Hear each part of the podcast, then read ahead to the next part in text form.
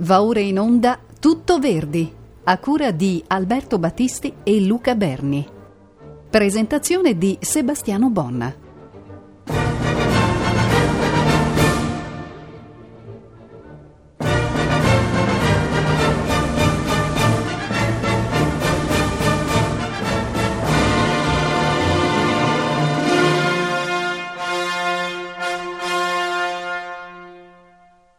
Cari ascoltatori di Rete Toscana Classica, ben ritrovati per una delle nostre eh, trasmissioni dedicate al bicentenario della nascita di eh, Giuseppe Verdi. Oggi ci occupiamo di uno dei titoli in assoluto più popolari di questo autore, cioè Il Trovatore, che nacque in un periodo particolarmente felice della produzione di Verdi, il periodo della cosiddetta trilogia popolare, che poi non è affatto una trilogia, eh, costituita da Rigoletto, Trovatore e Traviata.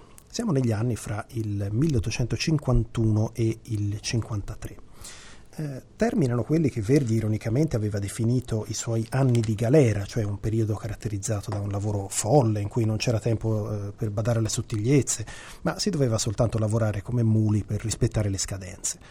D'ora in poi Verdi potrà permettersi dei tempi di lavoro più dilatati, in cui meditare più a lungo sulla preparazione dei propri lavori. Inoltre c'è una differenza fondamentale dal punto di vista drammaturgico. Verdi sperimenta la creazione del protagonista assoluto, con eh, importanti mutamenti nella tra- drammaturgia musicale, che si concretizza in una melodia che diventa molto più duttile, aperta alle sfumature sottili e espressive della vicenda, e eh, il conseguente abbandono, anche se ancora parziale, del cosiddetto pezzo chiuso, cioè l'aria belcantistica fine a se stessa. E questo in, vero, in particolare per il Rigoletto e la Traviata, mentre per il Trovatore, a detta di mm, molti, direi tutti i musicologi, si assiste in parte ad un ritorno all'indietro, cioè a quelle convenzioni che volevano ruoli ben distribuiti secondo precise esigenze vocalistiche oltre che teatrali. Ma in realtà una sorta di protagonista c'è nel Trovatore, eh, anche se occultato, e è la zingara Azucena, che è la madre del Trovatore Manrico, che domina questa fosca vicenda anche quando non si trova fisicamente sulla scena. Un altro tema che accomuna queste tre opere è uno schema di vicenda morale che vede un eroe inizialmente abietto o deforme o in qualche modo estraniato dalla buona società che attraverso l'esperienza del dolore e del pianto liberatore riacquista, eh, poco prima di pagare le sue colpe con la morte, tutta la sua umanità. La prima del Trovatore avvenne il 19 gennaio del 1853 al Teatro Apollo a Roma e fu un grande successo. La fonte di quest'opera è il dramma El Trovador del diciassettenne Antonio García Gutiérrez, che poi diventò uno dei più apprezzati drammaturghi spagnoli. Verdi stavolta decise di affidare l'incarico per il libretto a Salvatore Cammarano, che riteneva più adatto, eh, anche perché inizialmente sembrava che la prima dovesse aver luogo a Napoli, la città appunto di Cammarano il quale esasperava il compositore con la sua lentezza, anche se in realtà Verdi ebbe sempre un atteggiamento deferente verso questo poeta, come vedremo sfortunato. Se Rigoletto aveva già degli aspetti un po' granghignoloschi, comunque riscattati dalla penna di Victor Hugo, qui è vero melò, un cubo medioevo con roghi di streghe e i loro fantasmi in forma di civette che appaiono a mezzanotte, malefici, una zingara che brucia il proprio bambino scambiandolo per quello di un altro e così via. Con un simile intreccio Verdi in qualche modo fece un passo indietro rispetto a Rigoletto, che era un'opera più fresca, flessibile, innovativa, concepita come azione in continua evoluzione, con la musica e in particolare i recitativi e gli ariosi che ne seguivano passo passo il diagramma emozionale. Qui ci sono dei momenti di effusione, delle forme liriche chiuse, con l'orchestra confinata al ruolo tradizionale di accompagnamento. Ciò che eh, invece mantiene un impeto drammatico è la melodia verdiana, ormai matura e molto propulsiva. Cosa dire dei personaggi? Manrico, Leonora, il Conte di Luna, sono semplici archetipi vocali, Ferrando nemmeno quello. L'unico personaggio tratteggiato con maestria, a cui fra l'altro Verdi teneva tanto, era uh, Azucena, mezzo soprano, un registro vocale utilizzato per la prima volta con questa importanza. Se le melodie di Leonora sono liriche, slanciate, anelanti, quelle di Azucena sono drammatiche, ripetitive, ma molto efficaci. La sua perenne ricerca di vendetta è vissuta in uno stato quasi continuo di dissociazione, in cui fantasia e realtà si mescolano continuamente nel corso di tutta l'opera. E in effetti uno degli aspetti più affascinanti del Trovatore è proprio la sua dimensione di racconto, quasi niente avviene realmente in scena, tutto viene rievocato e la realtà è vissuta in una dimensione da incubo attraverso il filtro di ricordi terribili che gettano ombre e sospetti su tutta la vicenda. Il tutto avvolto in una luce spettrale e rossastra, ben evocata da una musica vermiglia, come la definì Bruno Barilli. Nella parte prima, nell'atto primo, che si intitola Il duello, eh, siamo all'inizio nell'atrio del palazzo, del, del palazzo dell'Alia Feria. Eh, qui non c'è un'ouverture, c'è un'apertura strumentale, ma che è parte integrante del recitativo che subito segue. Ferrando, scudiero del conte, chiede una guardia attenta. Anche il conte la fa sotto il bancone di Leonora, dama di compagnia della principessa di Aragona, per paura del rivale, un trovatore e poi narra ai servi e alle sentinelle, questa è la prima narrazione dell'opera, del fratello minore del conte Garzia, di due figli viveva padre beato. Una nutrice una mattina trovò una vecchia che lo guardava con occhio torvo e sanguigno, abietta zingara. La zingara venne scacciata, ma poi il bambino si ammalò e la zingara fu bruciata sul rogo. Il giorno dopo Garzia scomparve e fu ritrovata una carcassa di un bambino ancora fumante fra le ceneri del rogo. Il vecchio conte ordina però delle ricerche. Ferrando crede di poter riconoscere la figlia della zingara e a questo punto c'è l'apparizione, eh, credono gli uomini di, del conte, del fantasma della madre e il coro sull'orlo dei tetti, con una stretta finale. Nella scena seconda un, eh, abbiamo la situazione di un soprano e due uomini che litigano, è una situazione vecchia, ma la musica è sublime. Leonora passeggia con Ines, la sua dama di compagnia, eh, la principessa l'ha mandata a chiamare. Leonora racconta del cavaliere misterioso, dell'armatura nera e del torneo con lei che gli cinge il serto della vittoria. È il trovatore, appunto. Scoppia eh, una guerra civile, il conte di Urgel sostiene con forza le sue pretese al trono e il cavaliere sparisce, ma poi ricompare.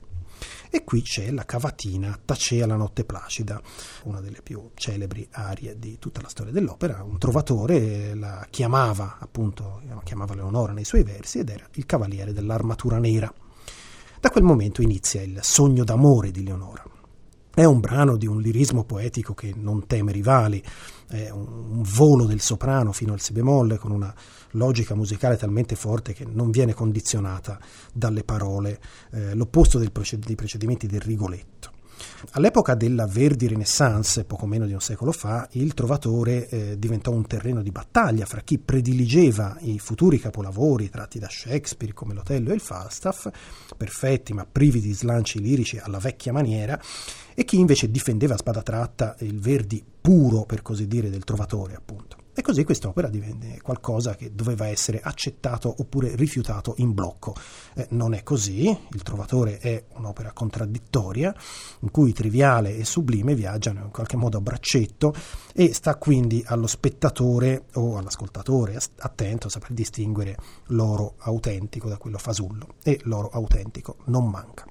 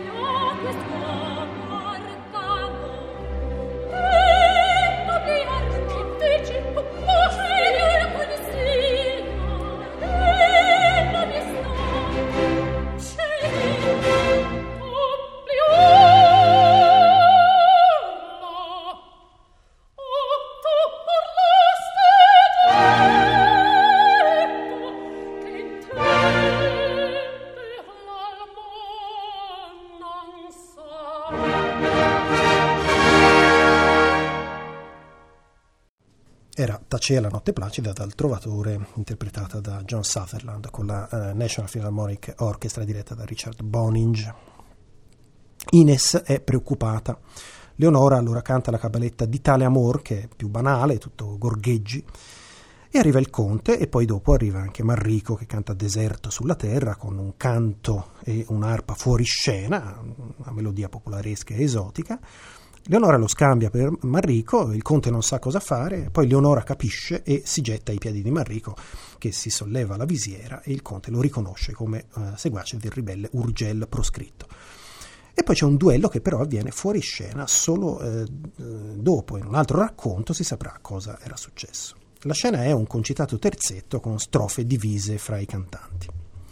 Nella parte o atto secondo, che si intitola La Gitana, eh, siamo su un abituro eh, sui monti della Biscaglia e questo è proprio il mondo di Azucena, la zingara. Nel Medioevo gli zingari erano di professione calderai ambulanti e da qui il coro con martellamenti di incudini Vedi le fosche notturne spoglie. È una musica bizzarra alla turca con un triangolo eh, e poi eh, c'è il, il bandistico Chi del gitano i giorni a bella. Dicevamo che Cambarano fu un poeta sfortunato, morì infatti prima di poter terminare questo libretto, Verdi fu sconvolto da questa notizia, eh, restava ancora da stendere il finale, ma eh, tutto il lavoro necessitava di ritocchi quella. L'incarico di terminare eh, l'opera fu affidato al giovane Leone Emanuele Bardare. Fra l'altro sono suoi i versi di Stride la Vampa, la celebre canzone caratteristica fortemente voluta da Verdi, che suggerì peraltro a questo nuovo librettista quasi tutti i versi, e di cui un giorno dirà è uno dei pezzi meno cattivi che io abbia finora scritti. Non è una cavatina, cioè la prima opera d'apertura di un cantante, tipica dell'opera, ma appunto una canzone, così un po' come la donna è, è mobile del Rigoletto, cioè un momento in cui il personaggio canta anche nella finzione. Azucena canta eh, questa canzone in uno stato a metà fra il sonno e la veglia. C'è una nota, un sì, che ritorna ossessivamente, che si imprime nella memoria degli ascoltatori e che è il perfetto pandan delle lugubri meditazioni della zingara. Anche questa è una narrazione. Eh, in cui c'è un crepito di fiamme, le urla della vittima, gio- la gioia dei persecutori e che si conclude con un, un altro ricordo ossessivo, le, mi vendica appunto, che sono le ultime parole eh, pronunciate dalla madre di Azucena prima di morire bruciata. parola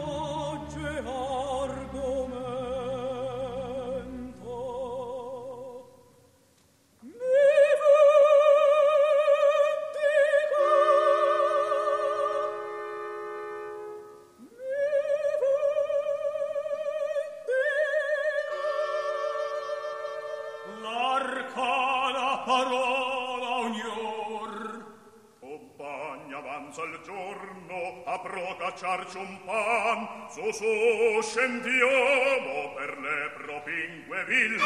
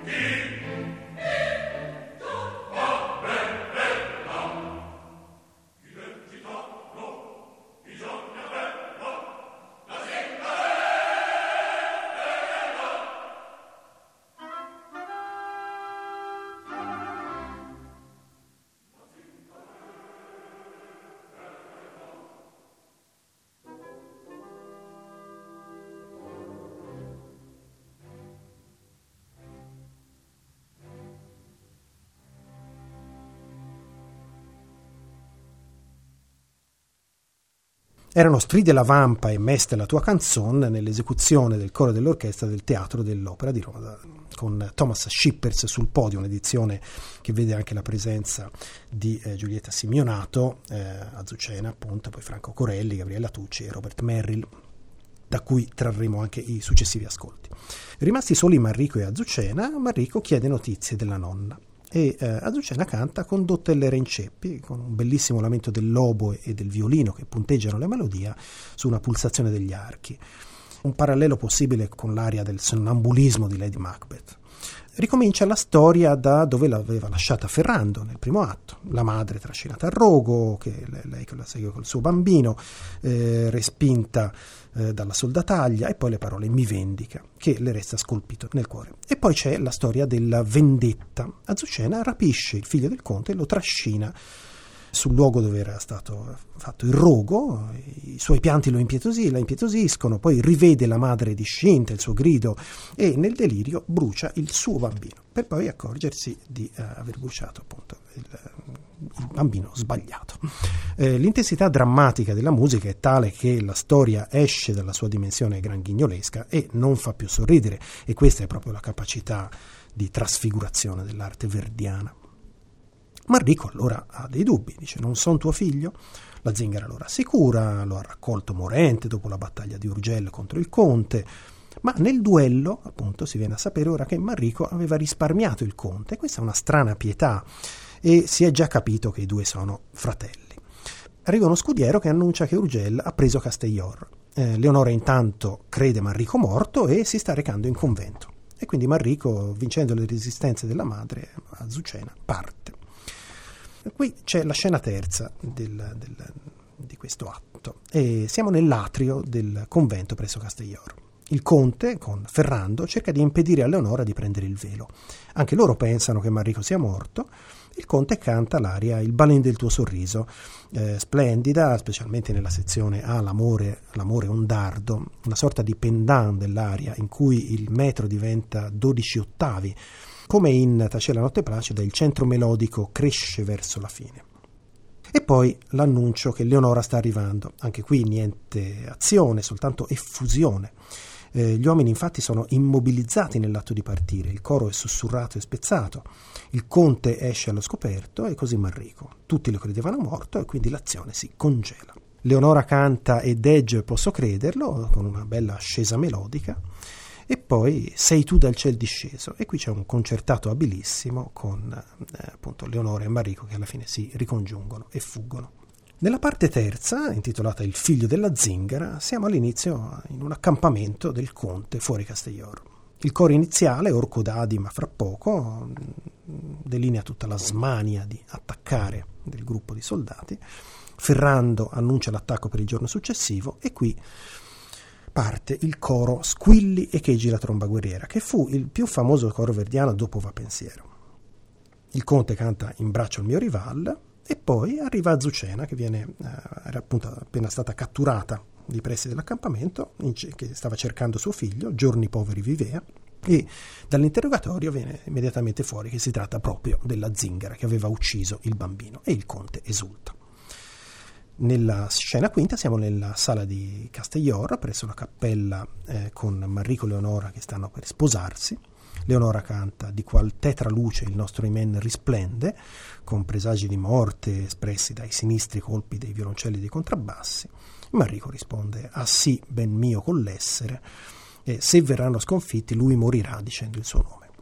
C'è un organo fuori scena che esprime il misticismo cavalleresco di questo loro amore e poi arriva la notizia che Azucena è stata catturata e eh, Manrico eh, canta la cabaletta di quella pira in cui esprime tutta la sua risolutezza eroica nell'andare a riprendersi la madre.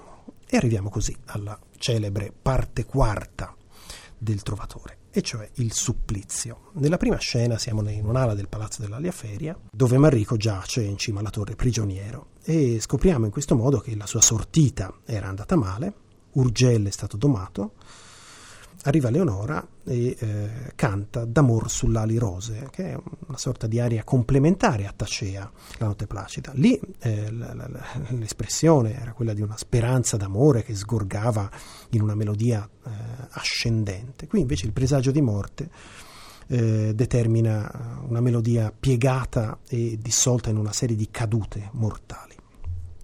Suona una campana a morto e inizia eh, la scena del miserere del trovatore, una delle pagine più celebri anche qui di tutta l'opera italiana, in cui Vo- Verdi fonde, come è stato detto più volte, insieme magistralmente tre elementi, cioè un coro di monaci che pregano per i morituri, o forse sono dei prigionieri stessi che pregano per la loro salvezza. Non si vedono perché è un coro fuori scena. Il soprano Leonora che canta quel suono, quelle preci, mentre l'orchestra eh, esegue una figurazione funebre. E infine, terzo livello di questa scena, eh, Manrico dalla torre, anche egli fuori scena, che canta A che la morte ognora, la più celebre melodia del Trovatore di Verdi in quell'epoca, che era suonata in tutte le strade da tutti gli organetti di Barberia. Corona questa funerea scena il grido di Leonora A di te, di te scordarmi, mentre eh, Manrico e i monaci continuano a cantare. La maestria di Verdi consiste soprattutto nel fatto che questi tre elementi sono dislocati in luoghi distinti dello spazio scenico. Il coro è Manrico appunto dietro le quinte, mentre Leonora in scena. E Verdi, insomma, si dimostra ancora una volta, oltre che grande musicista, grande uomo di teatro.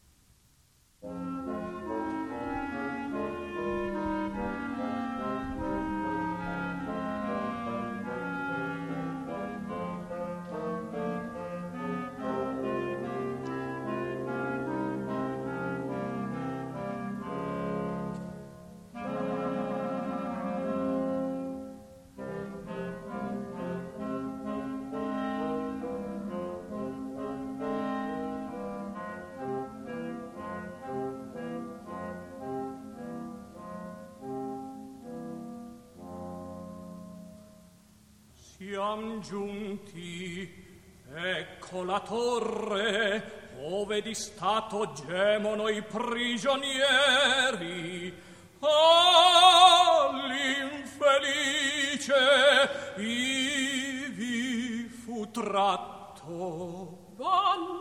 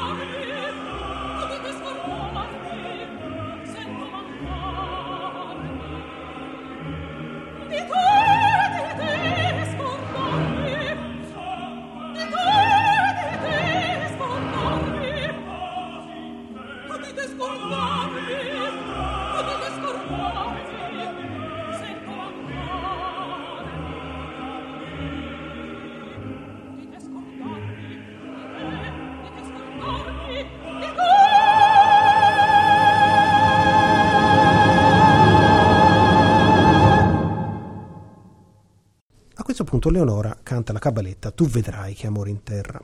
Entra il conte, Leonora gli chiede pietà, il conte accetta soltanto quando Leonora gli si offre, ma intanto prende segretamente il veleno dal suo anello e canta Ma avrai, ma fredda esanime spoglia. Nella scena successiva siamo in un orrido carcere. Finora il Trovatore eh, è stata un'opera, un'opera mh, costituita principalmente di pezzi chiusi, di numeri, come si dice. Da qui in poi invece eh, riscontriamo una continuità simile a quella del Rigoletto, procedimenti simili.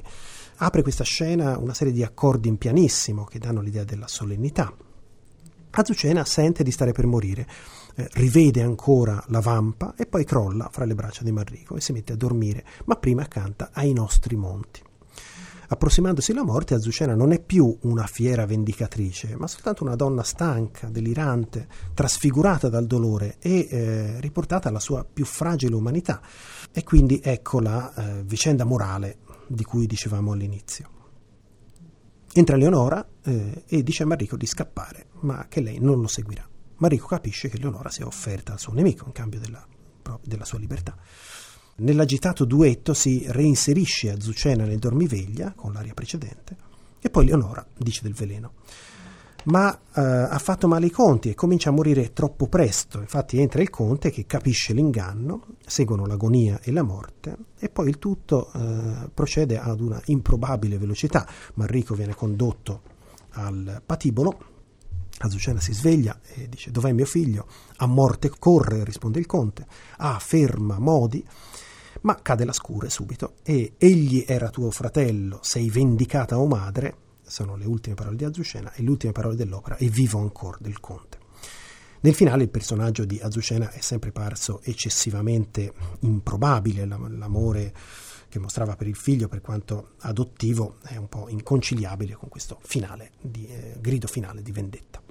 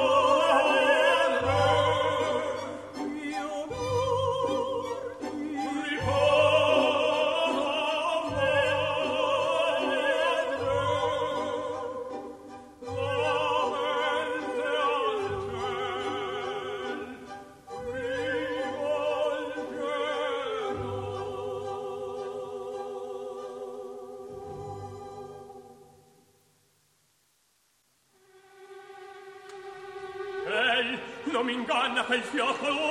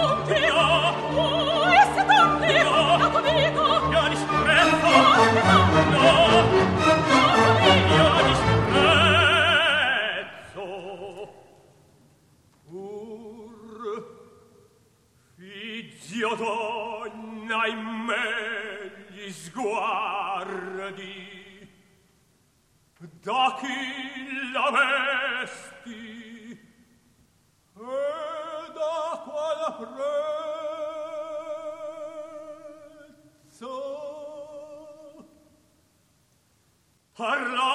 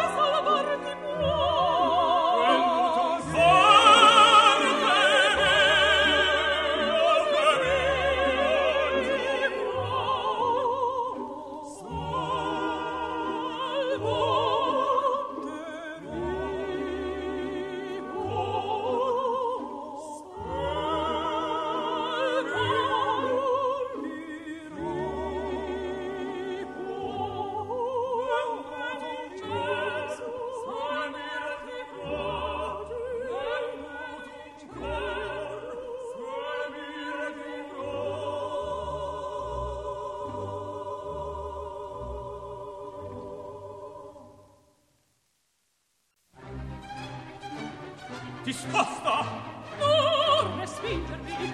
Vedi la mente oppressa io manco ati a Fabio che maledicto accesso accesso ti prepar di volgere per la freccia Dio è questa forse nel petto mio. Un brivido Donna, svelami, narra! Oh, morte, te!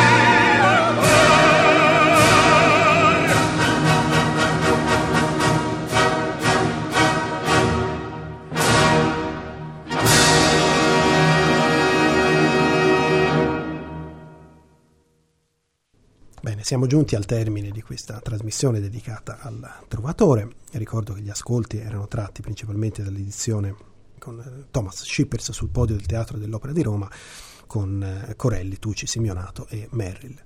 Cari ascoltatori, Sebastiano Bon vi saluta e vi dà un appuntamento alle, alla prossima occasione.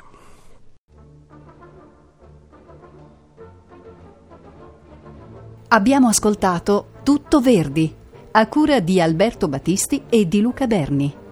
Presentazione di Sebastiano Bonna.